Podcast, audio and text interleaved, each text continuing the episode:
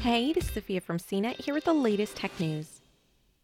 The tech industry often refers to Apple's ecosystem of devices as a walled garden, an idyllic world of tech, where each of the company's devices work together because Apple controls intricate details of how they work. In a few months, that wall will get a bit higher. Sometime this fall, the tech giant will release iOS 14, iPad OS 14, and macOS Big Sur, the software that powers its iPhones, iPads, and Mac computers, respectively. Apple's added new features to the software, which will be free to existing device owners, offering both convenience and an even greater pull to bring you even deeper into Apple's world. The Sign In with Apple feature, introduced a year ago, will more closely connect with apps to allow you to create accounts, sign up for new apps, and log into existing apps using your current Apple ID. Apple's also got a virtual car keys feature that creates a digital key to unlock and start your car with just your phone. And if you want, you can share those car keys with friends through Apple's encrypted iMessage service.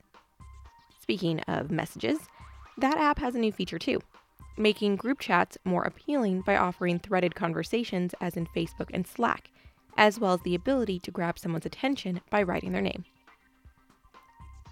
Apple's efforts to tighten the connections among its services is nothing new, but the announcements the company made Monday at its WWDC event bring that interoperability to a level users haven't experienced before.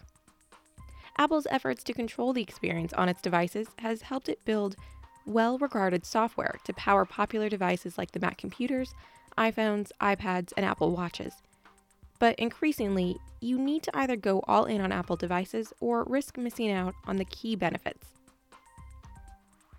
At the same time, governments around the world have been questioning the ways the government wields that power, potentially shutting out rivals. The European Union has opened two investigations into how Apple treats outside developers. Apple also hasn't made key popular technology like the iMessage encrypted chat service available to phones powered by Google's Android software. The company did quietly open up two key elements of iOS, with the next version allowing you to change the default email and browser on your iPhone. Apple never mentioned the capability during the keynote, with the revelation coming in one of its presentation slides.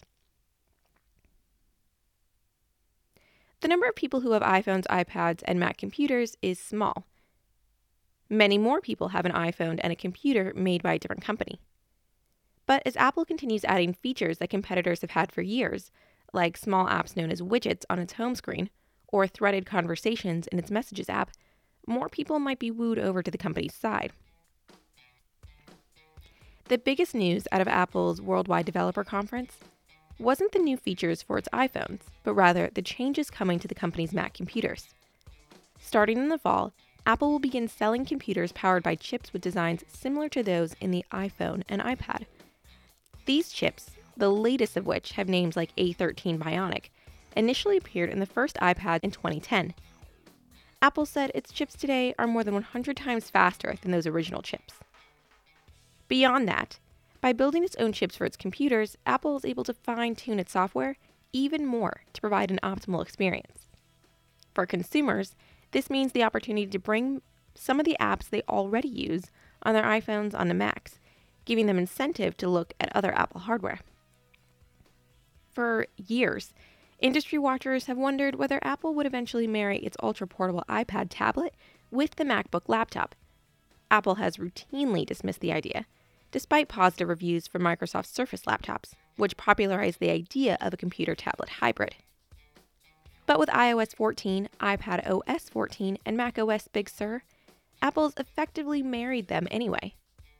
By making its new Mac computers capable of running iPhone and iPad apps, few things are left separating the Mac from its mobile cousins. The Mac has more storage, and it's designed to perform more advanced tasks like professional video editing and graphics design. But other than that, a touchscreen and some extra ports, they're not that different anymore. Apple even made this point by rebuilding its Maps app on the Mac using its iPhone and iPad app as its base. The company did the same with its iMessages app.